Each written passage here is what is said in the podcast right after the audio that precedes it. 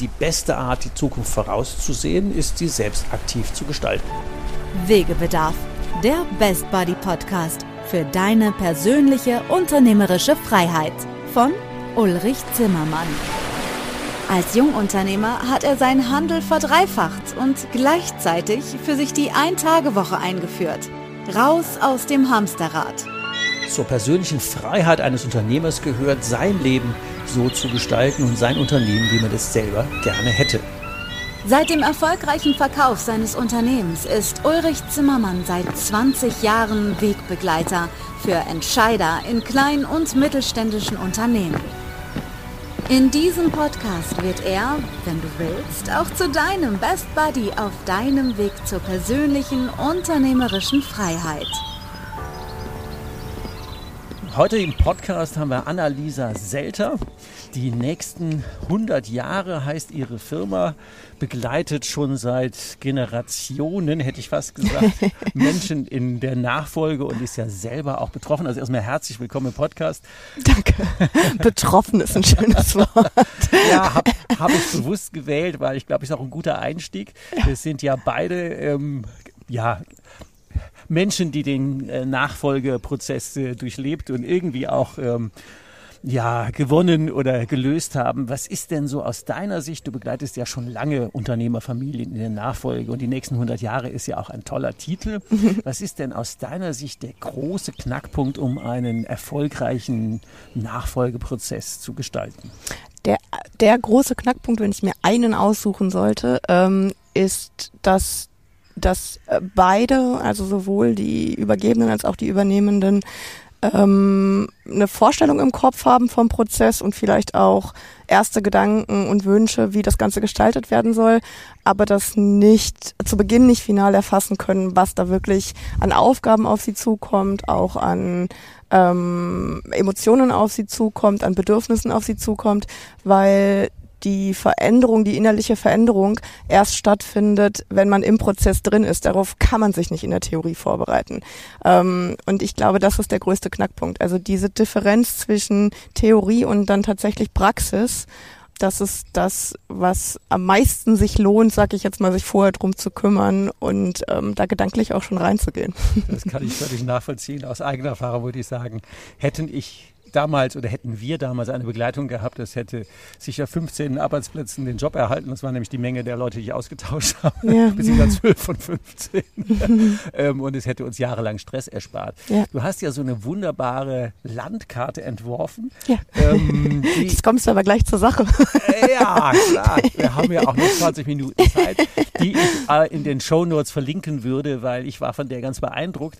Magst du mal ein bisschen über diesen, du hast ja von dem Weg erzählt, den die dann zusammengehen. Magst du ein bisschen von dem erzählen, ja. was denn da auf, ja, erfahrungsgemäß vom Tal der Tränen und ja. äh, Krönchen, äh, was denn da auf die Menschen zukommt? Ja, also schließt an deine erste Frage an. Das erleichtert nämlich genau diesen, diese gedankliche Beschäftigung mit dem Thema schon im Vorfeld.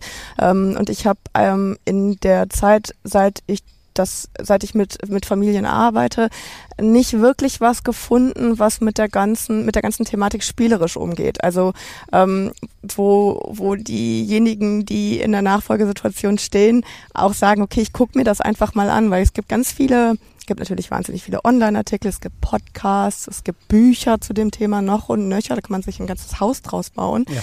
Aber ich wollte was entwickeln, was auf ähm, A1 ist es, es ist ein A1-Format mit einem Gamification-Ansatz letztendlich äh, das Thema angeht und alle Schritte und alle Themen, die es auf dem Nachfolgeprozess gibt, also zumindest in der internen Nachfolge, auf der Landkarte abdeckt und zwar auf so eine Art und Weise, dass man auch Lust hat, sich damit zu beschäftigen, weil es viel zu entdecken gibt, eben diese Tal der Tränen. Tal der Tränen, genau.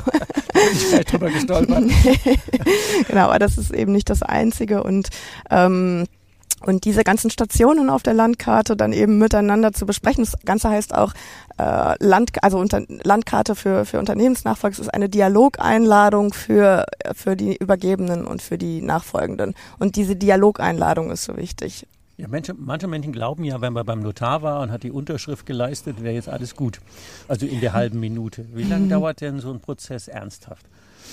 Ab der ersten Sekunde, wenn der Gedanke entsteht, ja, ja, ich glaube, sobald man, sobald äh, bei der familieninternen Nachfolgen Kinder da sind, ist natürlich äh, der erste Gedanke da, dass die dann irgendwann das Unternehmen übernehmen äh, oder der Wunsch zumindest da.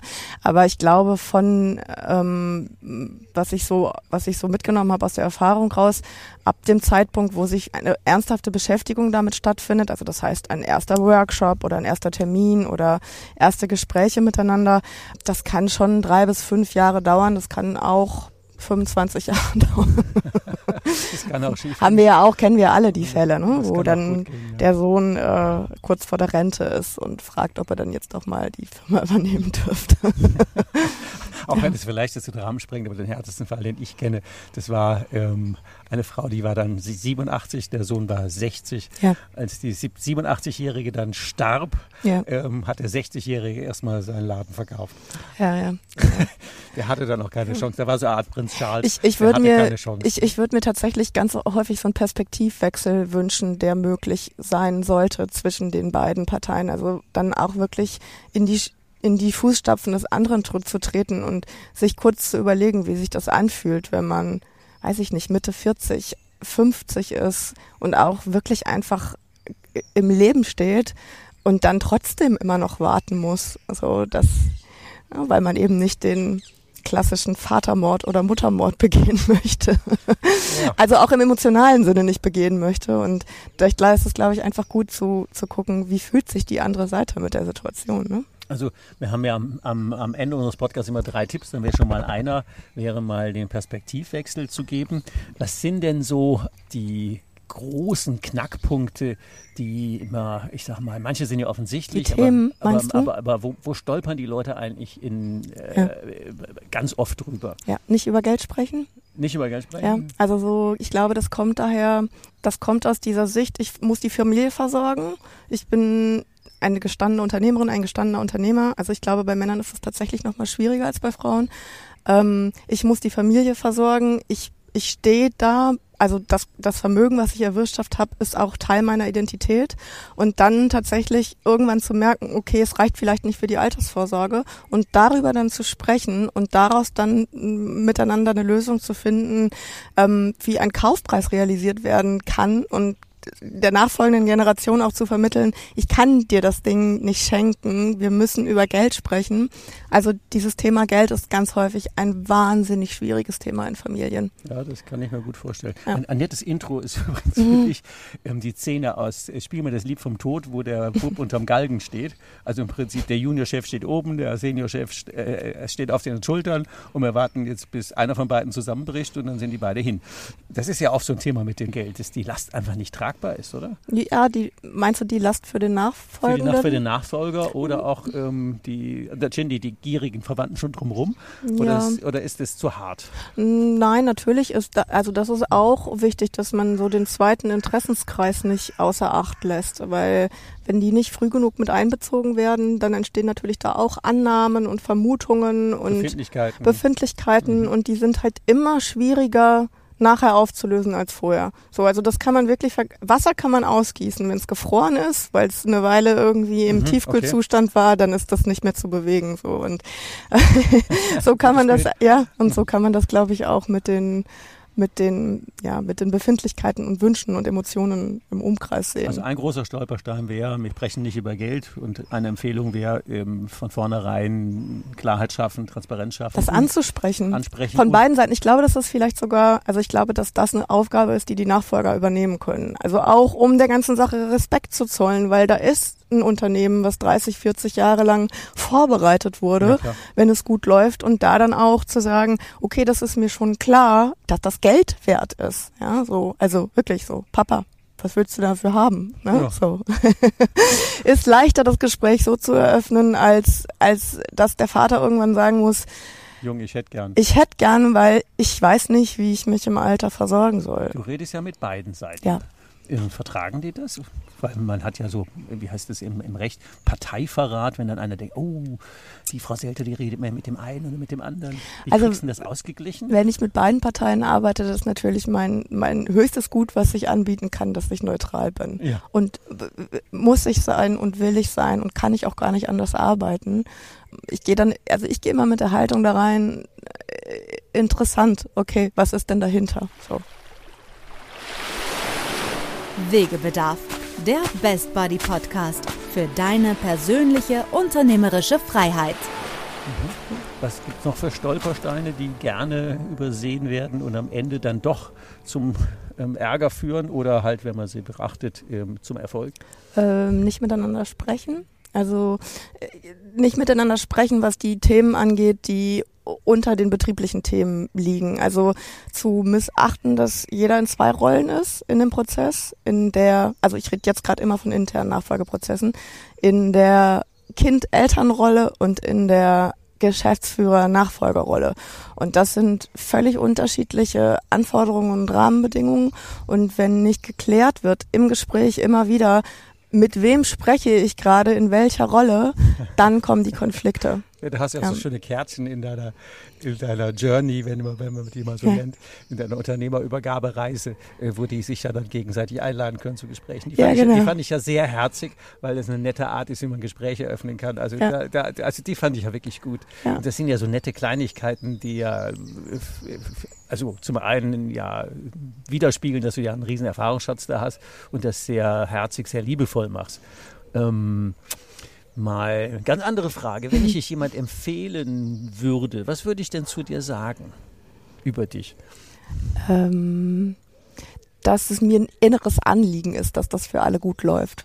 Also es ist wirklich so gemeint. Das ist mir, wenn ich in so einen Prozess mit einsteige, dann, ähm, dann ist es mir, liegt es mir einfach wahnsinnig am Herzen durch meine eigenen Erfahrungen, dass das für alle gut ausgeht. So. Das ist wahrscheinlich das, was man sich so wünschen kann von einem Berater. Wäre jetzt fast die, die letzte Frage vom Ende gewesen. Was treibt dich denn an? Und das ist die eigene Erfahrung. In der wievielten Generation wart ihr? Siebte. In der siebten. Also ich bin die siebte. Du bist ja. die siebte, ja. Ja. Ich fand es ja bei mir so schade, dass mein, ich habe ja dann extern übergeben, ähm, dass die es ja echt zugrunde gerichtet haben. Und das muss ja, äh, das war jetzt ein anderer Nachfolgeprozess. Die haben ja jed, jedwede Kultur missachtet, die ich da aufgebaut hatte. Ja. Und da sind alle guten Mitarbeiter auf den Schlag gegangen. Ja. Also das ist schon, wo man denkt, boah Gott. Aber das sind ja so Sachen, die, und deswegen kann ich das mega me- mäßig nachvollziehen zu sagen. Da hat man so viel Herzblut in einem Unternehmen und dann geht's vor die Hunde, weil man sich irgendwie auf Dinge darüber, darüber, darüber nicht redet. Das, das passt ja. Ja.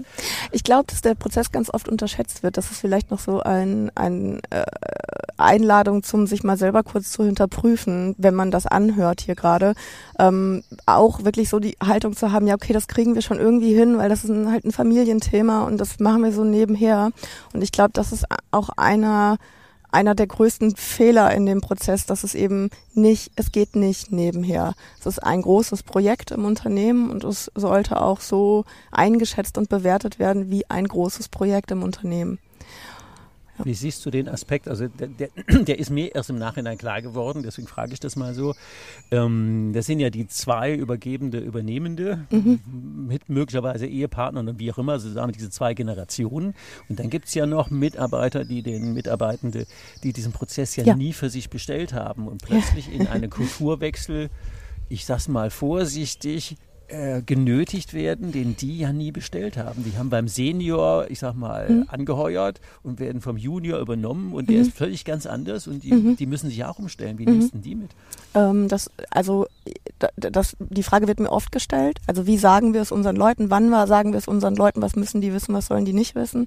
Und ähm, ich sehe das eher als Vorteil, das den Mitarbeitern zu kommunizieren. Also, ich plädiere immer sehr für eine geplante, aber offene, zeitnahe Kommunikation, weil die die Mitarbeiter sind auch Partner in Crime auf eine bestimmte Art und Weise. Die sind man muss denen Zeugnis ablegen, wenn man Termine vereinbart hat und äh, sich, sich äh, committed hat für den Prozess, dann stehen die natürlich auf der anderen Seite und warten, dass geliefert wird. Und Ja. das ist auf der anderen Seite natürlich auch eine schöne Rahmen, eine Rahmensituation, in der ich mich dann vielleicht auch einfach committeter bewegen kann.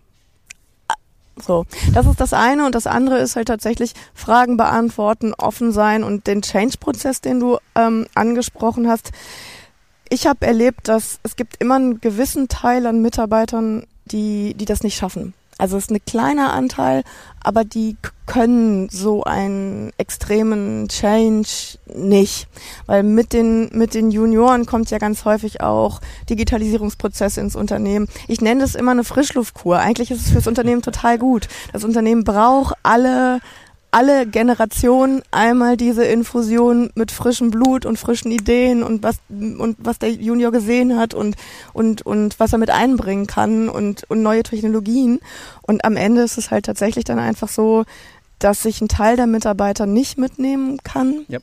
ähm, und die anderen so wie in jedem Change-Prozess offene und ehrliche Kommunikation, Dialogmöglichkeiten, die Leute mit einbeziehen, dass sie nicht nur gesagt bekommen, mach das jetzt so, weil ich das sage, sondern eine Erklärung für den Ansatz bekommen. Wertschätzender Prozess. Genau. Ja.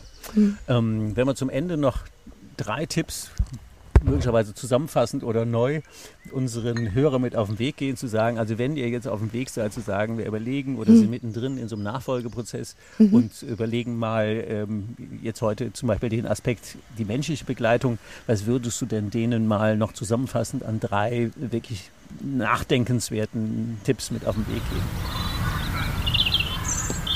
Wegebedarf, der Podcast. Immer weiter. Ich finde immer schön zu starten mit so einem, also jetzt sind wir wieder beim Thema Landkarten. Mhm. Jeder hat eine Landkarte im Kopf, also so, das kommt aus dem Coaching-Ansatz. Jeder hat eine- eine Landkarte von der Wirklichkeit in seinem Kopf. Die ist total legitim, weil die funktioniert für denjenigen. Wunderbar. Ähm, und in dieser Landkarte ist das Thema Nachfolge natürlich auch mit drin, mit ganz vielen Ideen und Ansätzen und Vorstellungen und Wünschen. Und ein- ein aller, allererster wirklich guter Schritt ist, dem anderen, der anderen zu erzählen, wie die eigene Landkarte aussieht. Wow, gut. Und zwar in solchen relevanten Punkten wie Kaufpreis, Geld, ähm, Zeitpunkt der Übergabe, äh, Rollen und Aufgaben in dem Prozess, Mhm. Kommunikation nach außen und nach innen. Ja, da gibt es noch mehr Stakeholder noch. Mhm. Genau, noch mehr Stakeholder. So, das ist so ein, immer der, der Anfang von dem Blumenstrauß und sich dafür wirklich Zeit zu nehmen. So, Mhm. das ist ein, ein Tipp, Das ist ein ein Tipp. guter Start. Mhm. Genau. Dann nicht, nicht an, an, an Steuerberater und Anwalt sparen. Also ich habe ganz häufig erlebt, so dass wir, dass die Firma in Prozesse reingegangen ist, dann gab es ein Konstrukt und eine Idee und dann ist es halt entweder vom Anwalt oder vom Steuerberater torpediert worden, weil es so nicht umzusetzen war. Blöd ist auch immer nur die eine Seite mit reinzunehmen, Mhm. weil wenn ich das dann ein halbes Jahr später oder ein Jahr später dem der jeweils anderen Partei vorstelle, dann gibt's da nochmal Veränderungen. Also es macht total Sinn, so früh wie möglich alle Parteien mit an den Tisch zu bringen und einfach sich da viele Schleifen zu ersparen. Ich glaube, der Ansatz ist so ein bisschen, ah, ich will nicht noch jemand erzählen, weil es mich eh schon so nervt, das Thema. Plus ich will vielleicht ein bisschen Geld sparen, aber beides funktioniert nicht. Ja, am Das- Ende ist viel, Genau. Geld den Bach runter, wenn es, wenn es schief geht. Ja. Ähm, in den anderen Folgen werden wir uns ja gerade noch mit den steuerlichen und rechtlichen Ja. Aspekten auseinandersetzen. Also von daher guter Tipp, denkt da von, von vornherein dran. Ja. Macht da auch hohe Transparenz. Dritter Ja. Tipp. rote Linien definieren, Mhm. glaube Oh. ich, ist total wichtig für, für, für beide Seiten, weil ähm, es kann ja sein, dass der Prozess nicht funktioniert. Ne? Also es ist erlaubt zu denken für beide Seiten, dass es eventuell nicht funktioniert, ähm, aber der der Fleischwolf-Prozess, der dann auch am Ende die Familie und die Menschen zerlegt, der kann nur greifen, weil rote Linien immer weiter nach unten gesetzt werden. Weil, weil immer, immer mehr im Laufe dieses Prozesses ähm, nicht drauf geachtet wird, ist das jetzt hier noch tragbar? Ist das irgendwie noch, noch, noch aushaltbar miteinander? Ähm, und ich glaube, da ist es einfach gut, wenn man für sich selber einfach klärt, okay, was ist das, wo ich mitgehe und wo ist bei mir einfach, einfach Schluss, wo ist bei mir die rote Linie? Das ist in Ordnung und ich finde, das darf man auch tun. Ja, ist, am Ende sind es immer nur Menschen und wir haben ja beide erlebt, dass es nicht immer einfach ist und dass da auch ähm, von großer Freude bis ganz viele Tränen, da geht ja, Ja. ähm, von kurz vom Herzkasper bis zum Vatermord. Äh, das jetzt nicht, aber aber ich, ich habe schon erlebt, dass es manchmal auch die Lö also dass es das die Auflösung bringt, weil ich glaube, es ist halt wirklich in der Konstellation manchmal auch dieses diesen, die, die, die Unendlichkeitsacht im Nachfolgeprozess. Die eine Seite wartet immer, dass die andere Seite jetzt richtig irgendwie mal auf den Tisch haut und sagt, ich will aber.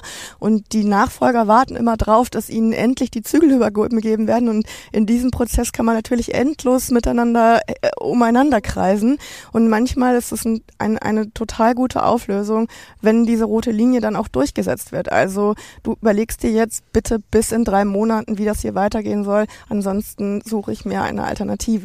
Ne? So, das hilft manchmal. Eine harte Entscheidung ist, aber das ich, hilft. Glaub, ich glaube, diese ja. Klarheit braucht es. Genau. Wenn jemand mit dir in Kontakt treten will, dann sind hier in den Shownotes äh, ist eine KMU-Berater-Website äh, verlinkt. Ja. Also von daher, äh, wenn ihr von der Annalisa Selter mehr wissen wollt, in Kontakt treten, äh, Kontakt aufnehmen oder auch die Landkarte schon mal angucken wollt. Also ich fand die, als ich mir die bestellte, ich fand die total gut, auch sehr liebevoll verpackt, äh, sehr wertig.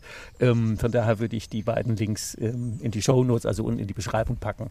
Und äh, wünsche euch ähm, ja bei deinem weiteren Podcast äh, viel Erfolg, viel Spaß und sage ganz herzlichen Dank, Annalisa, für dieses tolle Interview. Ja, also ich bedanke mich. ich auch. Hast du noch immer Wegebedarf? Keine Sorge. Auch in der nächsten Folge begleitet dich dein Best Buddy Ulrich Zimmermann wieder auf dem Weg in deine persönliche unternehmerische Freiheit. Geh mal auf meine Webseite www.hikeandstrike.com. Bis zur nächsten Folge. Macht's gut. Bis bald. Ciao. Wegebedarf. Der Best Buddy Podcast für deine persönliche unternehmerische Freiheit.